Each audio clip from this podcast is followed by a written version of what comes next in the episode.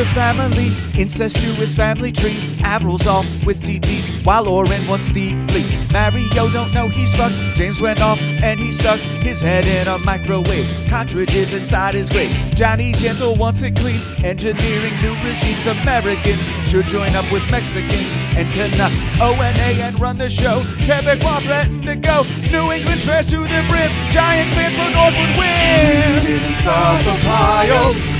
It was always toxic and a little noxious. We didn't start the pile. All the six-side babies in the content 80s. Down in Boston, AA, crocodiles got their say. Raquel Welch, dirty mask, umbilical is still attached. Gately sits, stares and listens. Gag the man with the sniffles one day at a time. Toothbrush stuck in his behind. Up his butt. They're in recovery, PGO AT. Lyle licks a drop of sweat. Clipperton Glock to his head. Hal don't know just what to do. His littles watch him smoke a do. ADD, THC, no, don't take the DMZ. didn't start the pile. It was always toxic and a little noxious. We didn't start the pile. Drooling in the convex, watching infinite jest.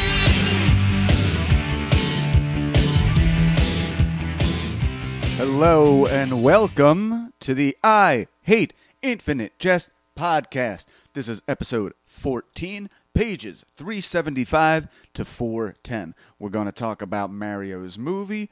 We're going to talk about stuff. We're going to talk about James Incandenza's movie. We have a horrible story from Boston AA involving an umbilical cord and meth. Isn't that the worst? I know I hate it. I can never handle my meth and my umbilical cords together. Uh, our guest this week is Josh Brown. Don't find him on anything, all right? This is a guy who's been promoting the podcast since day one on Reddit. Get there on Reddit. Get there in the discussion. Might get you on the show. But uh, yeah, he's been he he was a little nervous. This was the first podcast he's done. He did fucking great. He took some good notes, pointed out some things that I had missed, and uh, yeah, just super glad to have him. Again, don't look for him anywhere. He doesn't live a public life. He can do whatever he wants. Uh, Joe's Bro on Reddit. There's more to Joe's Bro, which is why I have no problem saying it. But good dude. We got into a lot of stuff here. Uh, follow me at Jesse Draham on Facebook and Twitter and Instagram. Follow the I Hate Infinite Jest Facebook page. Follow uh, Diamond Joe Quim on Reddit. Not trying to be dirty, just ran out of characters. Mr. Jezzicho on YouTube. That's all the things. Short intro this week. We got some interesting weeks coming up, but you got to listen to this one first or you're missing out. All right, I Hate Infinite Jest. Josh Brown, episode 14.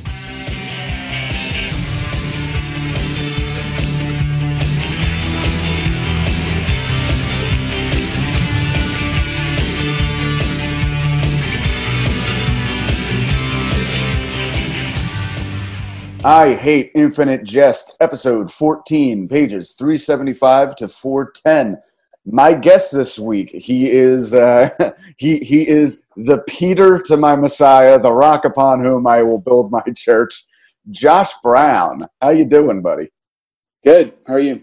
I'm doing good. I'm doing good on this Sunday this Sunday morning. Uh, before we get into anything, if you have anything to promote, if you want people to know where you are out there, I don't I, I don't know how public a life you want you feel like living. Yeah, I'm not particularly active on social media. I have a Facebook account. I'm obviously active on Reddit, um, Mhm. but with all the stuff going on, I've kind of like disengaged from it for you know reasons. Okay, you're you're doing the smart thing. I get I get very concerned about doing anything public like every other day. Like a few months back, I don't know if you're aware of it up in New Jersey, there's these two ding dongs that have been like reopening their gym over and over again and making a big spectacle out of it. Mhm. Um, that is in my hometown, and I shared a, a thing about it where it turned out one of the uh, owners that was putting on this big public spectacle had actually like run over and killed a kid drunk driving when he was like 19, and the post of it online kind of went viral. And at first, it was like, oh, okay, interesting, more people getting involved. But then, like, certain people got a hold of it, and suddenly I had people in Montana calling me a faggot. And like, okay, I should probably get rid of this now because this has gotten, yeah, a bit too far.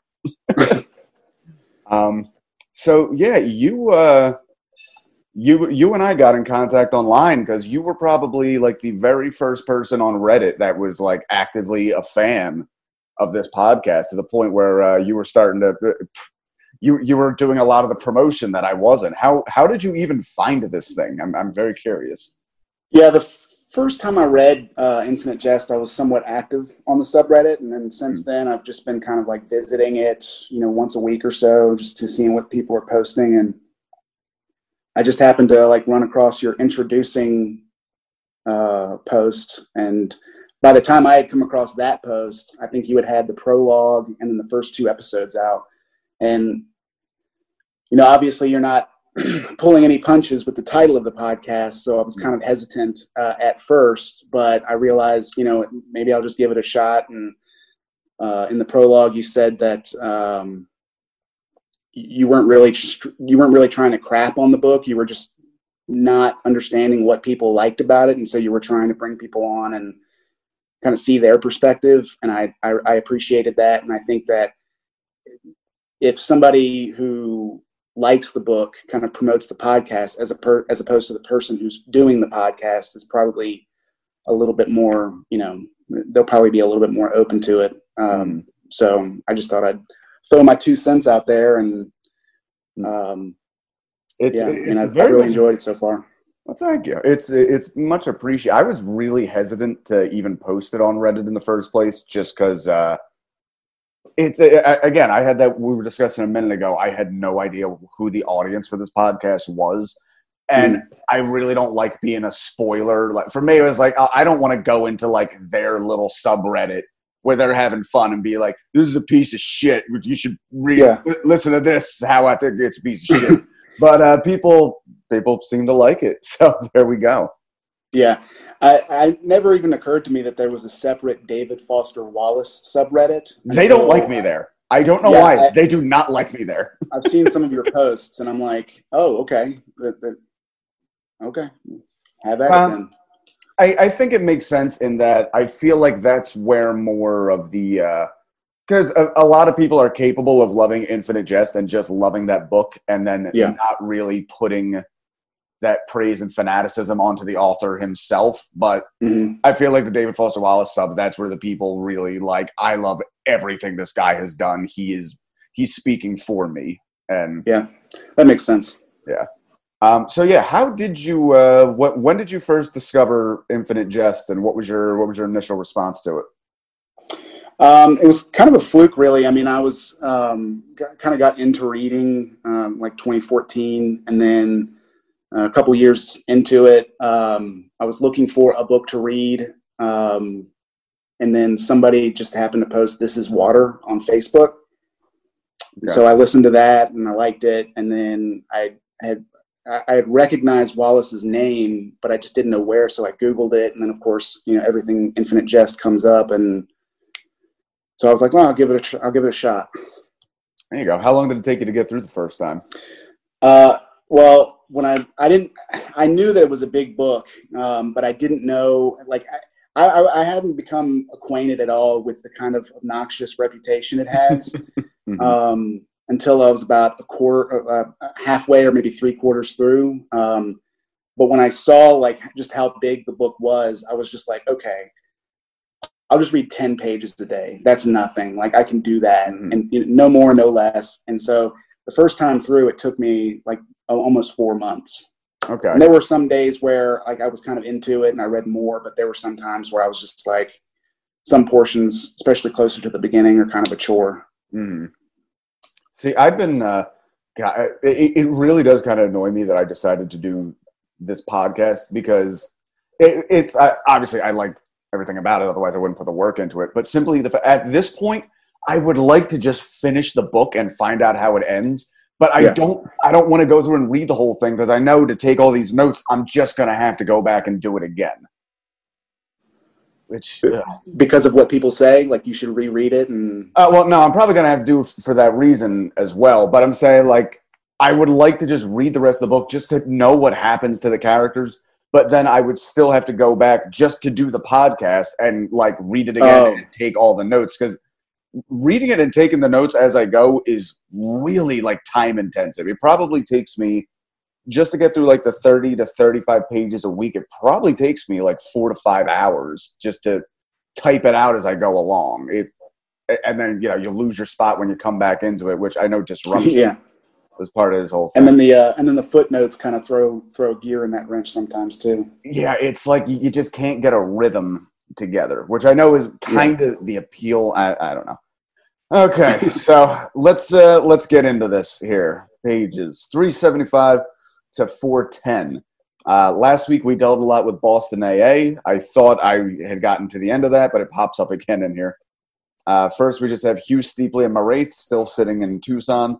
Steeply has been assigned the task of cultivating people to the entertainment, the maker's relatives, and inner circles. So, not really telling us anything we don't know. I think all that's been kind of gleaned at this point. Um, jump back in time a little bit with uh, Lyle and himself. James Incandenza. James Incandenza has just left the sauna, still sloppy drunk, which I have a note because I actually did that once in uh, Wisconsin. I got into a sauna while I was really, really drunk, and it was the worst goddamn thing ever. Your body is desperate for water, and you just sweat it all out. All right. Um, himself was despondent over the over his reputation in the film commi- community, with even avant-garde journals noting just how weak the plots of his films were. Uh, his film found drama and anti-confluential confluentialism eventually was the product of this evening with Lyle. Um, footnote 145 transcript from Moment Magazine interview series with Steeply and Oren. Oren describes himself, uh, as in James Incandenza, the Mad Stork, as funny, that he came to entertainment through an interest in lenses and lights, that he was the opposite of most filmmakers in that he became less abstract as he went. You know, I, I'm actually upset more fans have not made like film attempts of Incandenza's stuff. Have you ever seen anybody try that?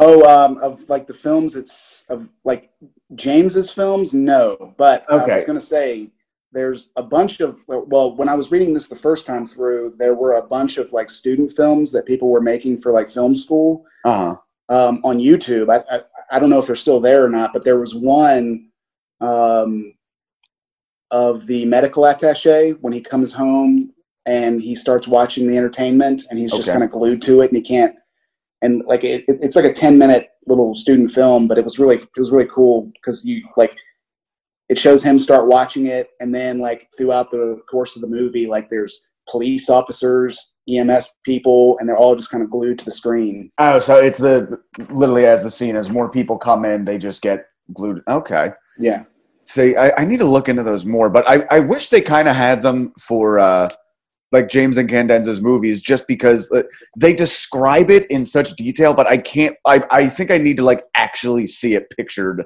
on the screen, particularly when they consistently talk about like lighting and lenses and uh, the entertainment itself was said to be like kind of wobbly from the point of view of like a toddler or an infant. Mhm. Like I don't know. I'm I'm surprised nobody's actually made that because the visualization would help quite a bit.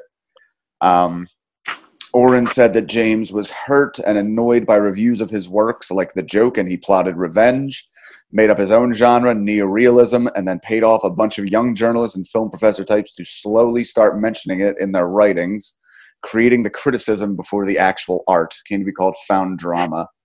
I always love when I hear modern art shit like that. Like I remember uh, I read something in the 1970s that there was a an exhibition for like a new modern artist and it, it was just paintings and stuff and everybody was raving like oh you can really tell the symbolism and the and it was revealed afterwards that all the paintings had been done by a monkey. And, and of course one, one of the critics was uh, the ultimate quippy little punk like well it was still the best art at the gallery that day so. That's like the ultimate face saber. Exactly.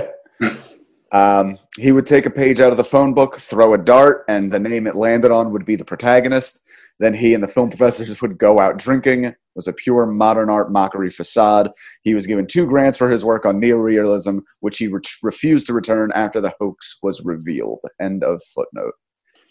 I love hoaxes. So- what is the um like i was kind of confused here are they just is he just finding somebody in the phone book and then him and the film critics are just following this person around I'm actually. that I'm because actually one specifically says that there's no recording. Like there's no cartridges. They weren't recording Mhm. anything.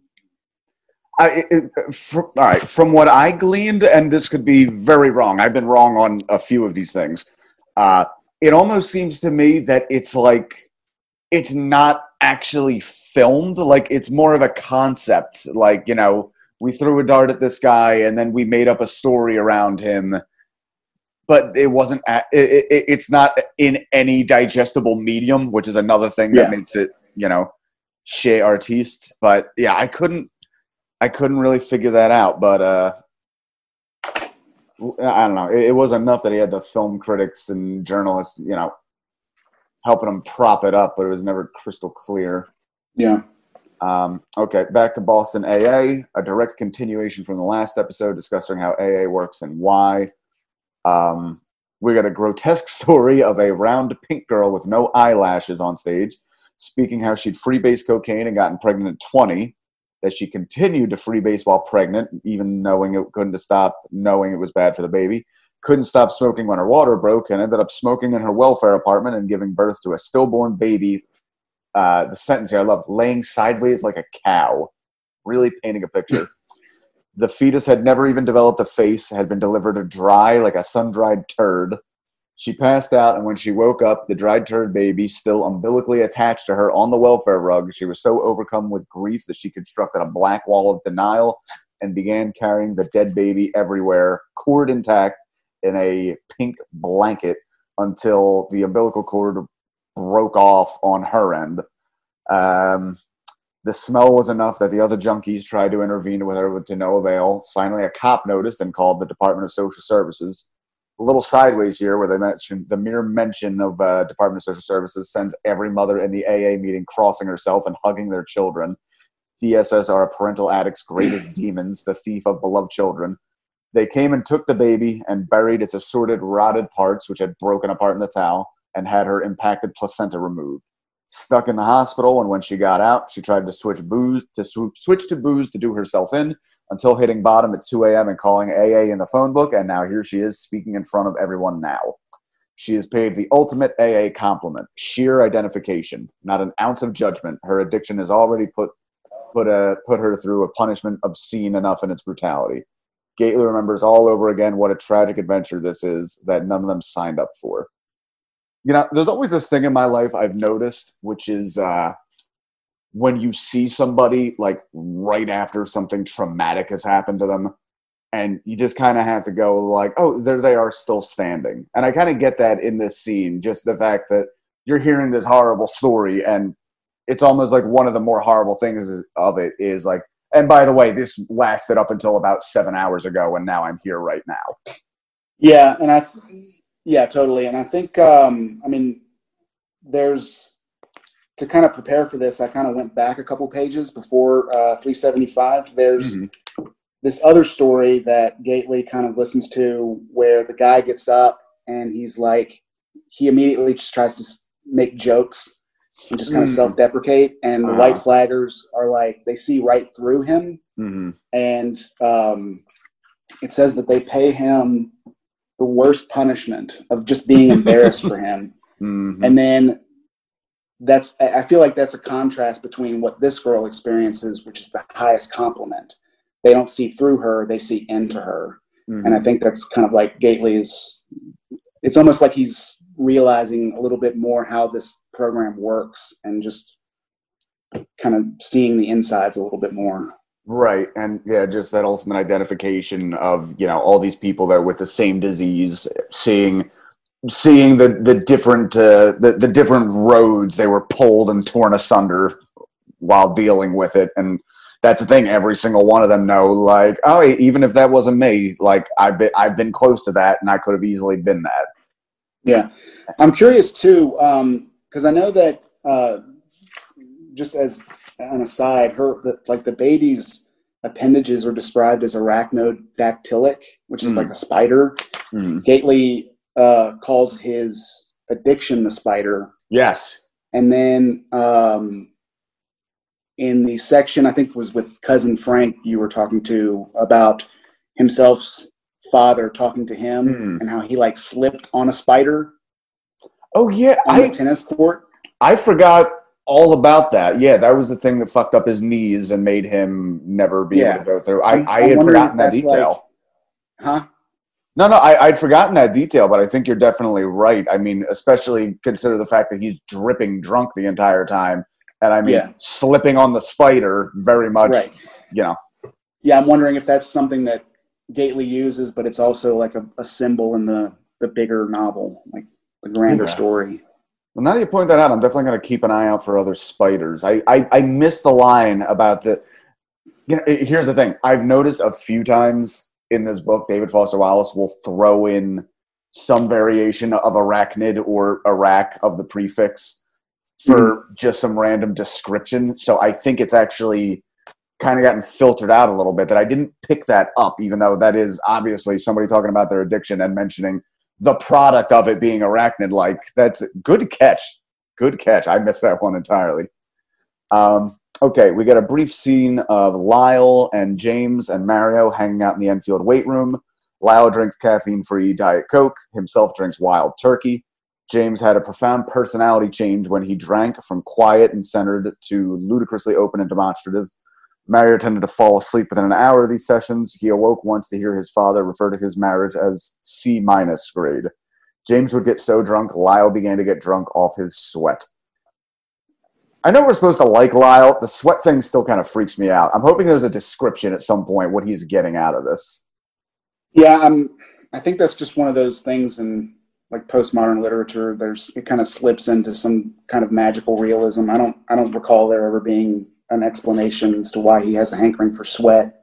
Yeah, it's uh, I don't know. It's there's, there's something about the wackiness of some of this that just never quite gets through to me. But hey, it's I'm like I'm liking it more now. But all right, so The um, real quick, the uh, the cartoon characters. Um, I know in the previous section it was mentioned that Joel was there, yes, um, and then isn't there like a um, something earlier with Madame Psychosis, where she has people call in and they can only talk to her in the voice of cartoon characters. Oh, I believe that show is, uh, as it was described, the show where people called in with the voice of cartoon characters. That was the show preceding her show. Okay, all right. Yeah, but uh, yeah, that's right. There was something in this where they mentioned cartoon. What What was the note you had for this with the cartoon characters? Because I remember Um, that, but I didn't write it down. Lyle uh, sometimes would start to get tipsy himself as himself's pores began to excrete the bourbon, and then start to recite William Blake, but in the in the voice of various cartoon characters. That's right. Okay, yeah, that that was a callback there. Okay. Um, all right, we get uh, we get into Mario's film here, which is going to take up a good chunk of the chapter, which he shot three years ago of a puppet show in a closet in his dorm. It's proven to be way more popular with Enfield students and staff than the children it was intended for. It gets shown every Interdependence Day in the Enfield dining hall after supper.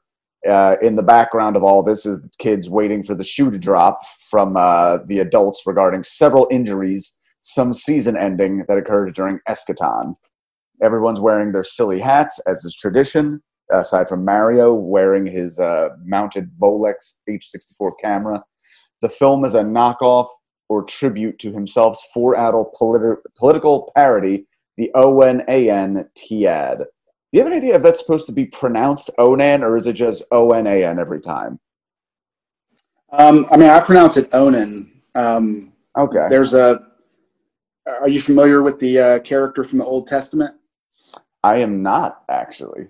There's a uh, there's a character. There's a guy in um, the Old Testament named Onan, and like one of the customs in the Old Testament was if a a man dies, a married man dies before having a kid, the brother has to step in and fulfill the duties. Mhm. And Onan, at the point of completion, it says it's he spills his seed on the ground. That's uh, okay. So that's him. Better to let your seed fall into the belly of a whore than spill onto the ground. Yeah, and I think uh, like when I when I see Onan, I think that's like, like a callback to kind of like you're just you're wasting it hmm or like wasted potential or something. Okay, that's it, dude. You're you're full of these little chestnuts. I keep missing these things. Which God, could could you imagine that? Like, I, I think of some of the girls that my brothers have dated, and just like, yeah, if I had to take up that family, I, I really, no, yeah, it's um I'll convert. Thank you very much. right.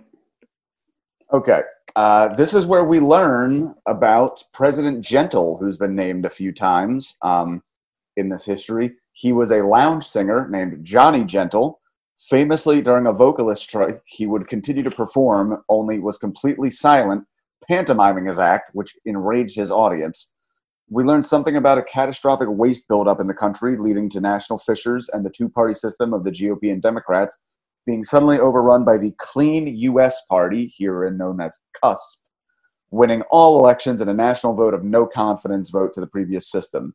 This was only possible in a post jihad, post Soviet scenario where there was no national enemy to unite against.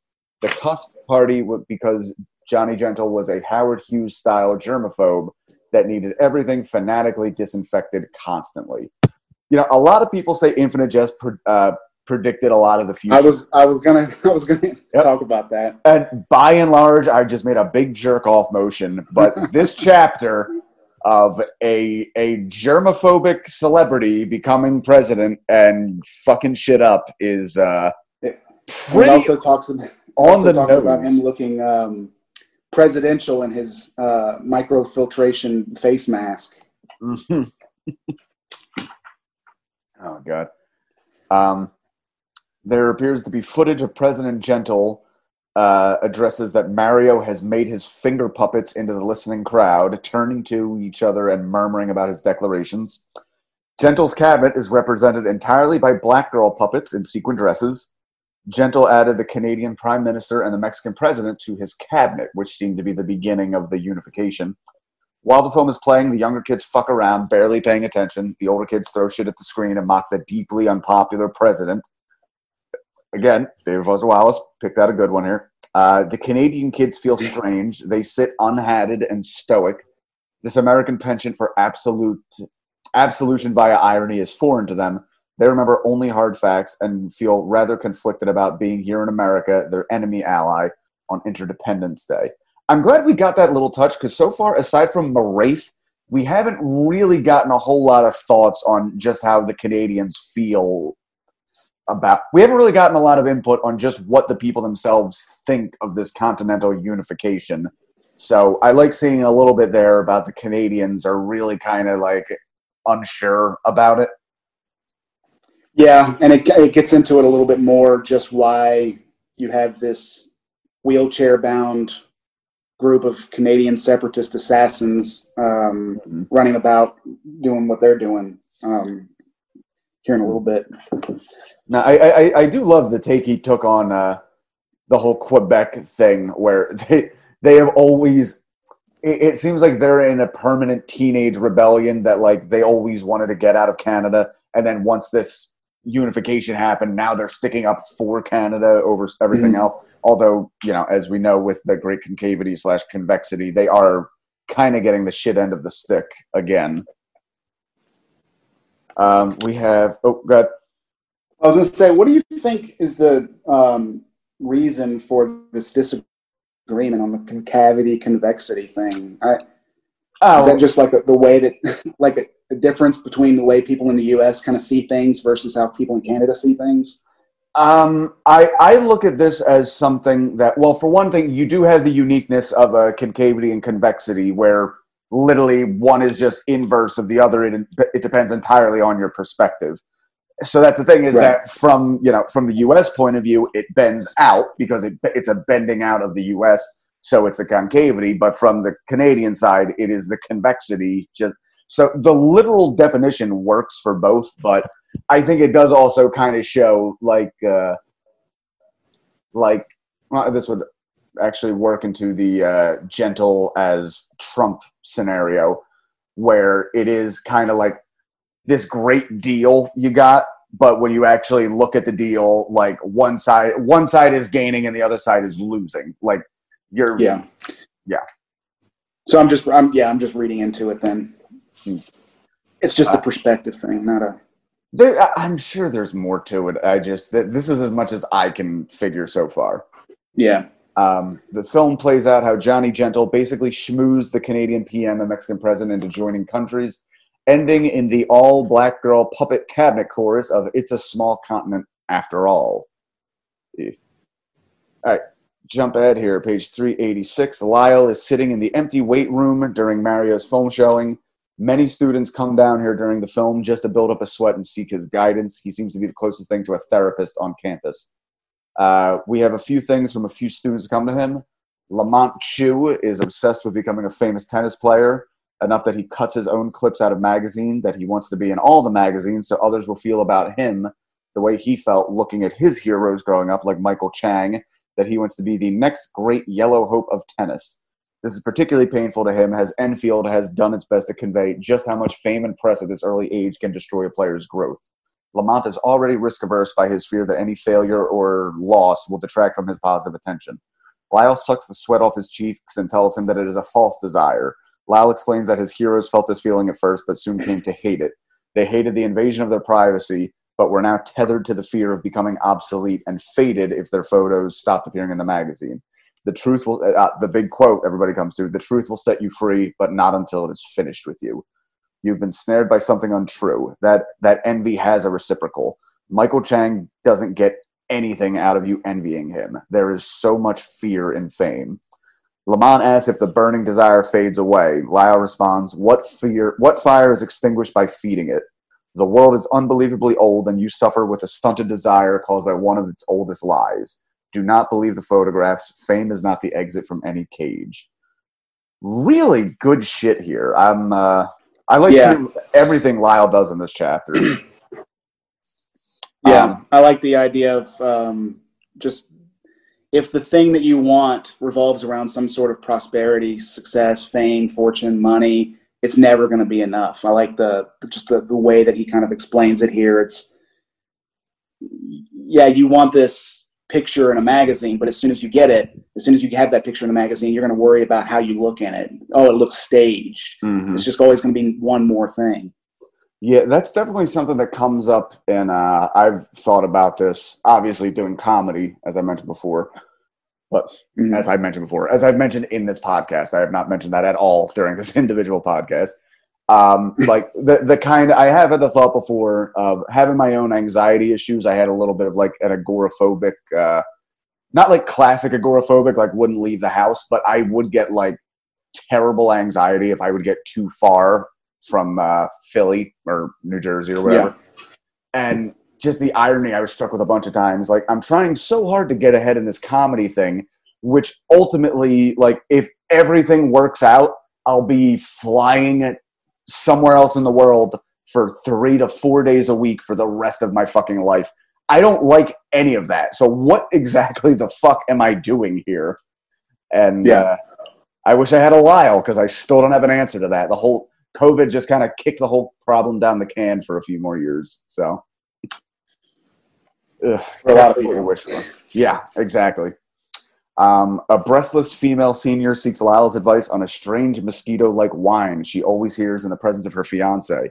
More than likely easily fixed if she slapped him in the face, rather than psychologically bury the memory of him joking she could use some band-aids on her mosquito bite breasts.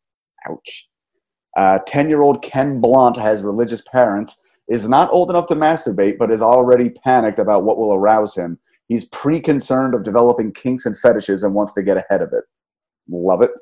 Funny shit. Anton Doucette is concerned about a mole near his nostril being mistaken for a booger. He's so stuck on it, the way people are clearly doing their best to not look directly at it. His pubescent anxiety over it is driving him crazy. He believes upperclassmen have begun calling him booger behind his back. Lyle tells Anton to come back with Mario, a a tactic he often uses with those complaining of self image issues. Uh, Stice's bed moves around in his sleep, moving from one wall to the other. He fears he is either a sleepwalker or has telekinesis, but only when he sleeps. That would be a great movie right there. Uh, Lyle advises Stice to not underestimate objects. Tells the story of a man who would lift a chair from the floor he was while he was standing on it. So yeah, a bunch of interesting stuff here. I like that we're we're rounding out the uh, extended cast quite a bit and figuring out more what they're dealing with. It makes me wonder if I was a teenager, what would I come to Lyle about? Like particularly that guy with the mole. I'm trying to think what I. uh God. I don't know. Uh, so you The, um, any thoughts on that section? I forgot what I was going to say. Okay. Oh, uh, that's right. You you've said before that you were going to have somebody on, um, or you were thinking about having somebody on to talk more about the structure of the book. Mm-hmm. Um, the first time you said Sierpinski gasket was the first time I'd ever heard it. And I looked it up and I saw like the, the little diagram of it, and my Mhm. immediate reaction was no way in hell. Like that, I don't I don't buy it for one second. But I'm wondering, are you? I, kind of see it reading this section a little bit of, the section you talked about last week.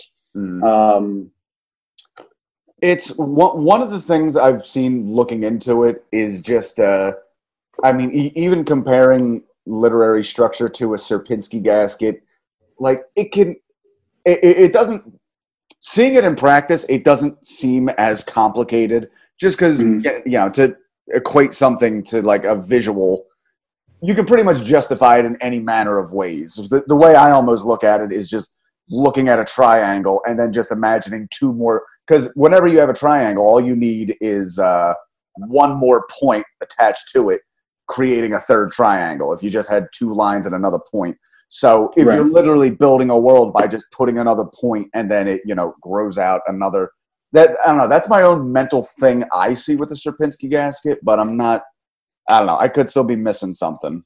Well, the you know the, a little bit of the last chunk, and then this chunk is like several triangles that involve um, Don kind of listening to people's stories at AA, and then you have this other chunk right here where it's several triangles of people coming to Lyle for you know about these anxieties they have about their future career, you know, um, kinks and so on and so forth. So I, I feel like there's there's these smaller triangles, w- w- you know, within these different sections that kind of Mhm. fall under the same umbrella of like what it is they're talking about anxiety Mhm. commitment speeches and stuff like that See, what I'd like to see if somebody out there has better video skills than me, I think you could probably make a visual to this to prove this out. Where if you were to show like a timeline of events as they happen in the book with the visual manifestation of the Sierpinski gasket growing as it goes, I think you could definitely make a definitely make a an argument for that. Um, okay, next section. So a lot of this coming up is going to be nothing but headlines because in Mario's film, he is mixing news head, newspaper headlines, both real and fictional, to summarize world events during this period. Here are some doozies. Uh, President Gentle on waste storage from dismantled NATO therms. Not in my nation, babe. 1215 nation dissolves. 12 out of 15 nations dissolve NATO. Mexico signs for ONAN. Quebec rejects this Finlandization.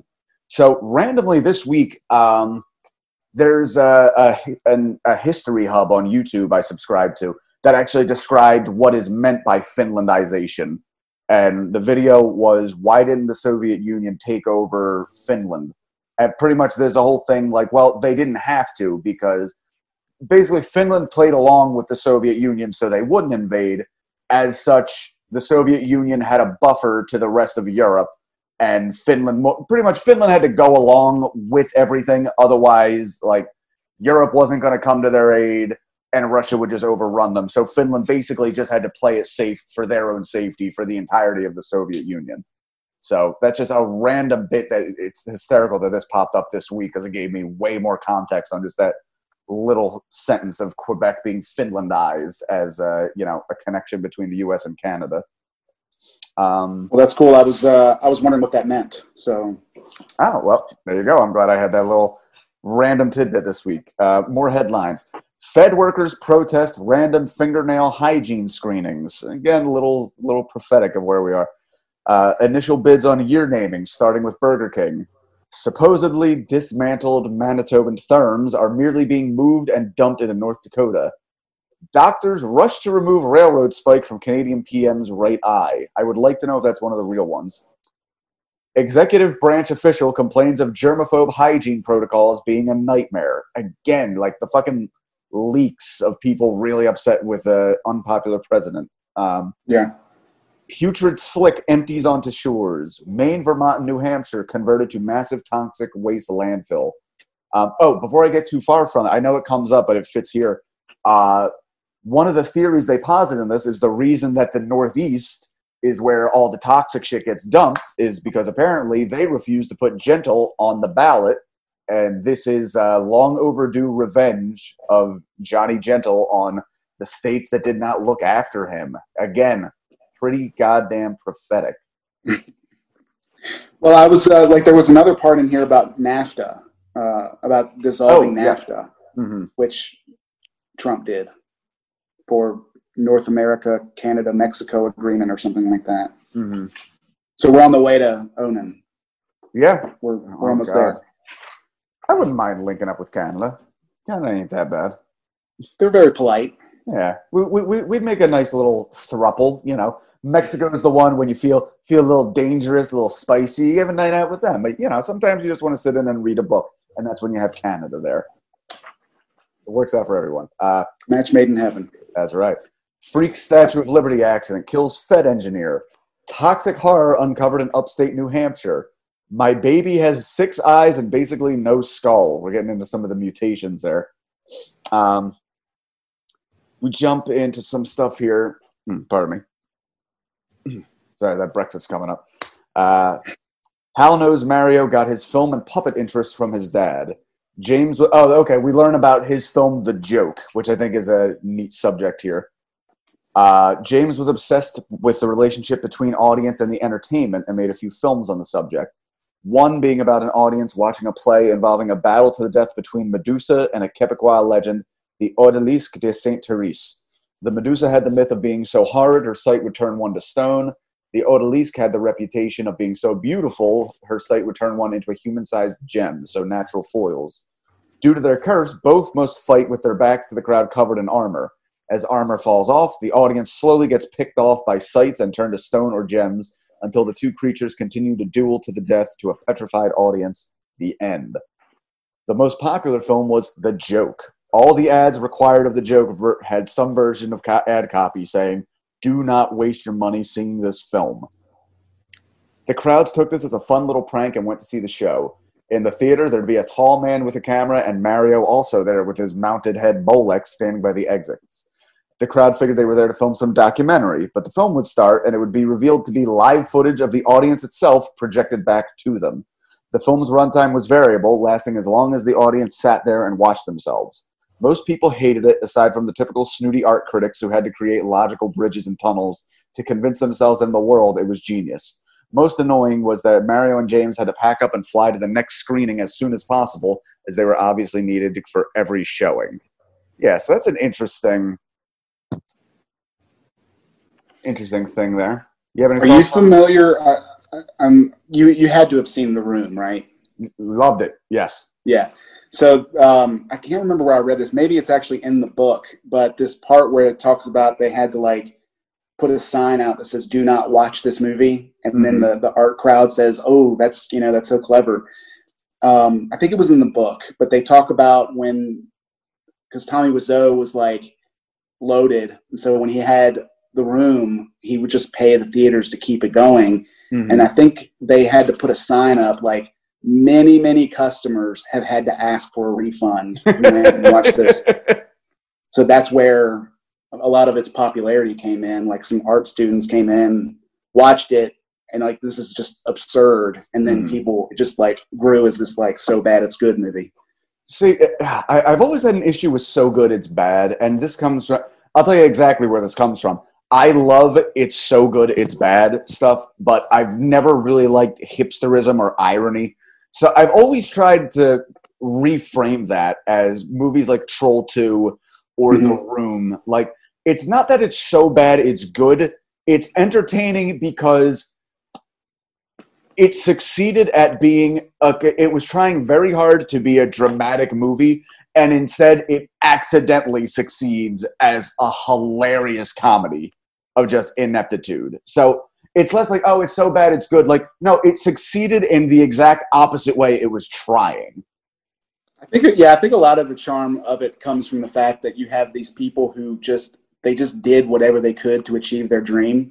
Mm-hmm. I think a lot of people just kind of relate to that. It's like, yeah, this this is terrible, but he did what he set out to do. He made a movie. You got to got to respect that. You got there. There is a certain American dreamness of it, which, Yeah. if anything, I think it's a better example of the American dream because here you have this immigrant. He came in all this money. I'm going to make my big film, and he was just so fucking inept at it. But he failed his way upward. Like once the film started getting famous, he actually retconned and like, no, it was comedy all the The time. black comedy, yeah. Yeah. Which uh, oh, I also wanted to mention. I, I love the gimmickiness of the joke, and it reminded me of. Uh, so in Philly, there's a film group called Exhumed Films, and they'll like rent out theaters and show like super old horror movies. One of the things they do is every Halloween for like 10 years, they've had a 24 hour horror movie marathon, like in the theater. You have to sleep in the theater. But Oh, wow. and they won't tell you what any of the movies are beforehand. And one of them, I think it was called Screams at the Pajama Party. It's a little half hour thing. And the whole gimmick when they made this is it's like a horror comedy on screen. And it's a gorilla running around holding up a sign like, you know, scream now or whatever. And the gimmick of it is at one point they run off screen on the screen and then people in costumes run out onto the stage themselves and interact with the crowd. So it's I always love gimmicky shit like that. I wish they didn't. I wish they do shit like that more often. Okay, uh, back to this. Uh, in the film, the all-black girl doo-wop cabinet is having an important meeting with the Canadian president, Mexican president, and Canadian PM. The U.S. will be represented by Tine, who is rumored to be the real engineer behind the whole concavity business, as Johnny Gentle is busy puffing pure oxygen. Discussing the dis- toxic disaster area and what to do, after NASA's refusal to help shoot the garbage into space, is very reminiscent of the Futurama plot. I'm curious if that's where Futurama got the idea for that episode of shooting all the garbage into space. Well, I, it, it reminded me of WALL-E, although they don't. Oh yeah, they don't shoot- okay. they don't shoot trash into space. They've covered Earth with trash, so they went into space. Okay. But Uh, I do know what Futurama episode you're talking about, and that kind of makes me want to go back and watch it. Yeah, I want to look into that. I'm. Uh, ugh, I was actually so upset. I have a personal connection to one of the original writers and directors of Futurama episodes, and I was so hoping he was into Infinite Jest, so I could like maybe exploit that and get him on. But as far as I can tell, uh, yeah, Swinton O. Scott. He's like a cousin of a former coworker of mine, and he directed like some of the best Futurama episodes. Um, Well, going back to the, uh, I mean, you know that Mike Schur is a fan of Infinite Jest, but these like hmm. headlines that get progressively longer reminds me of. Uh, did, did you watch The Office? yeah. Um, the episode where there's like that filthy watermark on the episode on the p- piece of paper. Oh, okay. S- Michael Scott is in these like, here's the headline for you. You know, uh, regional manager of regional manager of pa- regional paper company. You know, and it's just it just goes on and on. Yeah, I don't rewatch The Office enough because I remember I remember that and I immediately started laughing at the memory of it, but I haven't seen that episode in years. yeah, Um, oh yeah, after NASA's refusal to help shoot the garbage into space, the only option is to sequester off a chunk of the country slash continent to become the country's dumping grounds. This is in revenge for Maine and Vermont not allowing Johnny Gentle on the ballots, and the mayor of Syracuse having accidentally sneezed on him once. It's pretty fun. The plan is to give this territory to Can- away to Canada and relocate the people within it.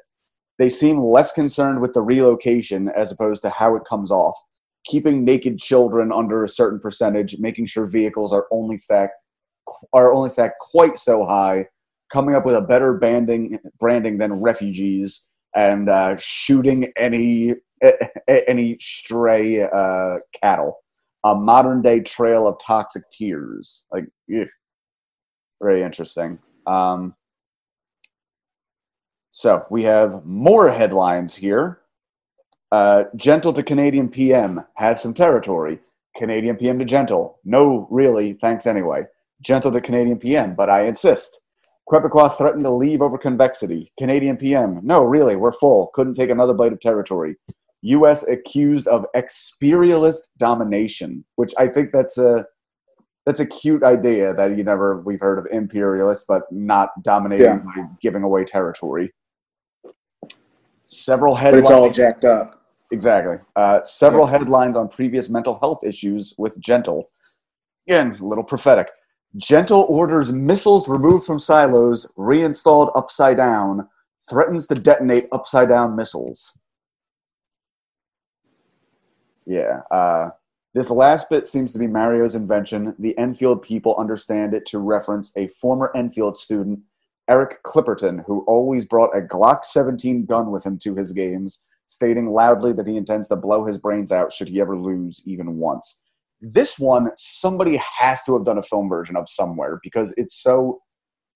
The image of a guy playing tennis with a gun to his head the entire time is like. That seems like it should be an album cover. That is an instantly like iconic image to me. I saw uh, uh, on the on the subreddit. I saw somebody had do- had done a drawing of it, and then there was uh, years back there was somebody who like made like dioramas of Oh, okay. scenes from Infinite Jest made out of Lego. So there's like a little Lego guy with a, a gun to his head. Nice. Um, That would be interesting to see a film of Eric Clipperton though. I I would watch a short film just about that, definitely. Um, okay, so yeah, he always holds a gun to his head, threatening to kill himself should he ever lose. This led to students automatically forfeiting to him. The rank masters figured out what he was doing and assured the players no one would lose ranking due to this. A loss meant nothing against Clipperton, and neither would a win. Was treated as a walk in baseball, known as the Clipperton Brigade.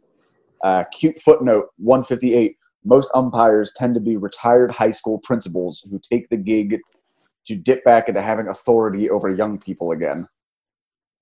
Uh, story here Clipperton played a kid named Reed, and when he was losing, took out the gun, began massaging it against his temple, very unseemly to the spectators. For the rest of the match, Clipperton plays with a Glock to his own head. Reed threw the match and kneeled, kneeled to him as he shook his hand after the match. The last person to shake his hand voluntarily, completely psychologically destroyed by Clipperton's willingness to win. Uh, Clipperton is a mystery, came out of nowhere, unlike the others who piqued the awareness of scouts at a young age. He's never seen at the same airports and Denny's as everyone else. He just materializes, always alone, at increasingly high level junior tennis tournaments, registers independence as plays. His opponents half ass it or talk on the phone as they barely engage this lunatic with a Glock to one hand and a tennis racket in the other. Though he has mastered the serving with your racket hand technique, typically only used by people one uh, maimed into one armdom. Clipperton's only remote friend is Mario, who is often around with James Incandenza as they're always filming for tennis documentaries. Mario finds him intriguing in a way he doesn't understand, which he finds hilarious. Mario is the only, overall, the only person that wants his company or treats Clipperton like he exists. Some Incandenza test footage is the only known footage of the late Clipperton, leaned over on the bench while Mario stands behind him laughing at something he said, trying to gauge the light. The footage of Clipperton's inevitable suicide is one of several cartridges buried with James Incandenza, whose body was buried by his wife in Quebec, just north of the convexity slash concavity. Yeah, what do you think of that whole Clipperton thing there and Mario's movie in general? Well, um, there's a bunch of allusions to their like. There's a bunch of places in here where it's kind of like mentioned that some of it is just stuff that Mario added. Yeah, I don't know Um, what's what. Uh, yeah, I mean, I think that like the bigger points. Obviously, I don't. I think the um, the I guess like the the female sequin dress um, women. I think they were Mhm. probably added. Uh, that's probably just a flourish. Oh yeah, then- I, I figured those were just the puppets he chose to uh, act out that scenario. And then it's kind of one of those it's one of those scenarios where this is like a parody of a parody because he's parodying something that James made. Right. already. Um, but also, there's this little phrase um, near the end. It's like a, he uses a. It, it's called puppet a clef, which is because there's puppets in here. The, the real term is a Roman a clef, which is like a true story where the characters' names are changed. So, like uh, Hemingway's "The Sun Also Rises."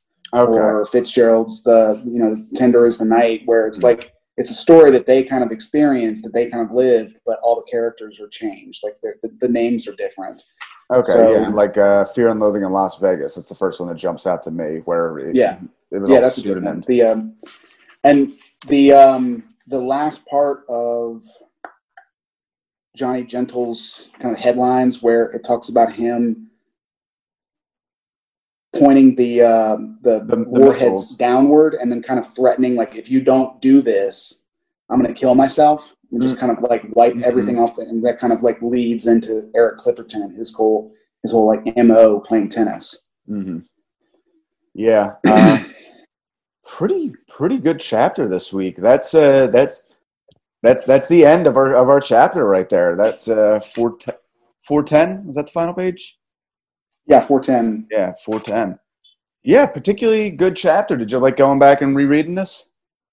Yeah, um, yeah. The whole thing. I mean, just the the podcast in general um, has been interesting. It's been uh, you know a, a fun experience, kind of reevaluating this um, from you know through the eyes of somebody else because it's kind of had to. I've had to confront certain more problematic aspects of it that I just Mm. like. It just kind of rolled off my back my first read through, Mhm. but Uh, well, let, I mean, I still- me, let, let, let me be honest. I mean, a lot of the stuff I've called this out on, like uh, using a lot of like the black vernacular, I don't actually care. I, I, I- I'm just trying to point out like think, things that like, you know, people are kind of excusing. It, it doesn't mean it affects me. It doesn't mean it affects me personally, but at the same Right. time, it's like, you know, guys, this is a, this is a little much here from like your literary Bible, don't you think? But Yeah. Yeah, I mean, like the first time I read that, I was just like, well, what is this? And, Mhm. you know, I, I don't recall that character um, ever coming back up, although I think they do. Um, but I actually liked uh, you had that you were talking with Stevie McFly about that, and you were kind Uh-huh. of explaining how people kind of go about that, and his reaction was, "That's kind of worse," which I thought that was, I thought that was funny. Yeah, But- it's. Uh, I mean, it's. Uh, you know, people. I, I. I- I figure people must. One of the pluses of this podcast is, even if you are like, even if you are in like a literary social circle where people read a lot, you're very unlikely to. You, you would more. Uh, this podcast is more or less filling the gap of if you're reading this book for the first time, you essentially have somebody to kind of discuss it with you, just because it's such a big Yeah. book. I can't imagine you like actively discussing with somebody like, oh, did you get up to this part yet? And blah blah blah. Like, and because there is so much to digest, like it's also it's a little it's a little help because I'll tell you like I really don't remember most of the chapter until I come back and do the actual episode and like go through the notes. Like Yeah. I wouldn't have remembered half of this. Ha- have you gotten to the point um, yet where you originally like gave up on? I'm definitely I'm definitely past the point because the thing is I here's the thing I remember getting up to like 400 pages and giving up, but realistically I don't remember anything that happened after like page 200. So I don't know if maybe for all I know those last 200 pages I might have been like skimming and it just didn't grab me at all. So maybe I just gave up then. I don't know. 20 21 year old Jesse is not a mindset I'm trying to get back into. That that guy was kind of a dick. Yeah, I've uh, I've appreciated some of the things that you've said about um, Ayn Rand. I didn't yeah. I didn't get into I didn't get into her as early as as you did, but I uh, I read I read the Fountainhead first, and then I was like, uh, what? I, you know, and then um, and then I just I guess, I guess against better judgment, I read Atlas Shrugged, and I was just like, you know, if I have to read about one more dinner party where everybody explicitly expresses their worldview to each other, Yeah. I'm gonna lose it. it's uh, it uh, her her writing i still stand by the fountainhead not only as a book but uh i won't even i won't even say a philosophy but like as like a per, for those who don't know Ayn Rand it's objectivism it's uh basically libertarianism like nobody's allowed to do anything that you Yeah. can't do you're uh, nobody's allowed to take your talent without payment and it's like you know at least on the personal level that could work for an individual person But when they try to apply Mm. that philosophy to Atlas Shrugged, it's just like, oh, this is just fucking bullshit. Like literally, literally making up problems and like, and this one thing solved it. Like, well, how did it solve it? Like, it just solved it. Don't worry, it's fiction. But then people actually Well, to- try to, you know, get that in fucking modern U.S. economy. Yeah, to a large, I mean, to, to some extent, I agree with you about the Fountainhead because that kind of, um, it doesn't have the, I guess, the huge like thing bringing it down because Atlas Shrugged is basically the Fountainhead, but just on a larger scale. Right. They're they're basically the same story. So Fountainhead kind of has a little bit more focus. It's kind of like a little bit more localized to these central characters. hmm And then the thing that really kind of brought the, I guess, saved the Fountainhead from just being a total disaster was the end. I, I really like the end kind of saved it for me. Yeah. The, not the uh, not the the explosion part, but the the part where the I think Gail like closes closes down his uh, newspaper, so he, so Ellsworth doesn't have a job. That's right. Yeah. Yeah, Well, yeah, he had to give up a little bit, which is funny because I think that would go against Ayn Rand right there because he gave up part. Well, no, I guess he realized a greater worth than money, and he realized all he had to do, all he had to do to destroy his enemies was just stop giving, you know, stop giving him the power to, you know, choke out his own beliefs. Right. But yeah, I'm I, I'm glad I went through that at a young age, just because I, I mentioned to people on here, like I was early alt right, and thank God I got the fuck out of that, just because, uh, like I said, when uh, when I originally got into it, it seemed mostly like conservatives conservatism without the religion, which you know evangelical huge during the Bush era. And it's funny, I've noticed this. Uh, my girlfriend is like big punk rocker from back in the day, ran in the punk scene and she's been dealing with a lot of people the last few weeks, like her old punk friends talking politics and just coming in the room like, "You're not going to believe what this fucking idiot just said." Like people, people who agree with her on other things, but like that was always my kind of thing. Like I, I said to somebody before because I said like, "You're kind of like conservative, right?" Like. eh, dude, if I was in Alabama, I would be like the most liberal person in the world. The problem is, I am in the Northeast, so the people who look down their noses and treat me like a fucking idiot are extreme liberals who don't know any more than anybody else. Yeah.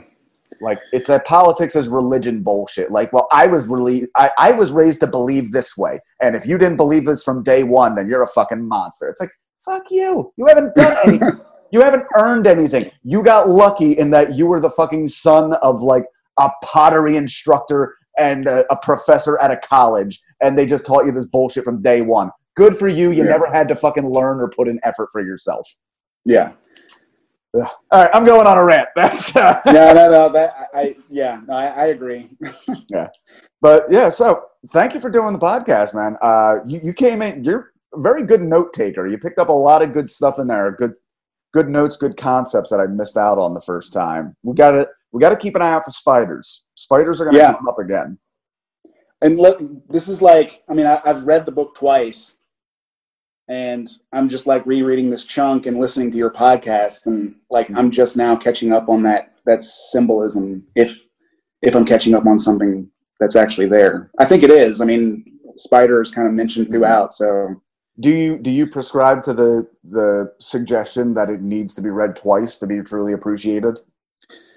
truly appreciated. Now, the, the way that I see this is kind of like the Marvel Cinematic Universe. Like, you don't need to watch um, Guardians of the Galaxy to appreciate Captain America, you know. But if you do, There's some rewards there for you. there's some there's some like Easter eggs that you can kind of catch up on. I mean, obviously, I, I would say that you should probably watch Captain America one before you watch Captain America two, but the, there's there's a lot of kind of like interconnectedness between the movies. So like if you watch it, if you read this book the first time through, then just like Ryan was saying last week, if it does something for you, then it does something for you. If you if you didn't like it the first time through, you're probably not going to like it much more the second time through. I mean, you're going to get those, you're going to pick up on those extra things. But Mm. if you if you didn't like it, then Well, see, why I, I, read it again? I feel like the way this book is written, like I- I've referred to it before, is like breadcrumb breadcrumb storytelling, where Mhm. We just get a little bit of information early on with no context, and then later that character will pop up out of nowhere and suddenly be contextualized. So since that since that's how the book is already written, like that is kind of I've been calling it breadcrumb storytelling, but Easter egg storytelling might also apply to it because it is like the same mechanism in which an Easter egg works in the first place. It's Yeah. something of something that seemed mundane with sudden, uh, you know, literally in the background, suddenly being dripping with context and importance. if you don't i mean I, I would like to i would echo what other people have said on the podcast if you don't reread the, the book as a whole i would definitely recommend that you reread the like the first couple chapters um, because when i did that i was just like what because there's some like there's some lines in the very beginning of this book where once you've read the whole thing it just you're like how did i how did i miss that the first time through but it's obvious why you mm. missed it the first time through because like you said it doesn't have any context Right. Like I'll be the, the very first time he wrote he writes down in the book the the chronological order of the sponsored year names.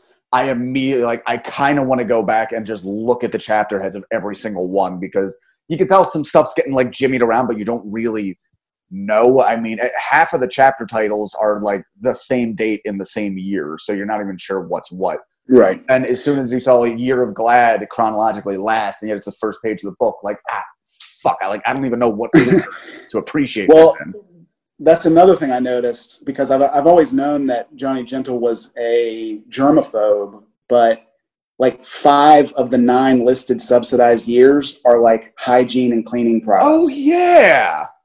Okay. Okay. like Year yeah. of Glad, Year of Glad. Adult undergarment, Tucks, Tucks. medicated pad, Dove bar, and then there was I think it was one more. Um, oh, the dishwasher, the Maytag Right. dishwasher. the the whisper silent Maytag dishwasher. I'm trying Yeah. to think that the Dove bar. I actually was thinking Dove chocolate and not Dove soap, but I guess that uh, it would be kind of dumb if it was Dove chocolate and that was the only one in there like that. Now that I think about it, okay, good to know. Well, buddy, thank you for doing the episode. This was great. Um, Yeah. Again, Josh Brown, you you can't find him anywhere because he doesn't want to be found. So leave him alone.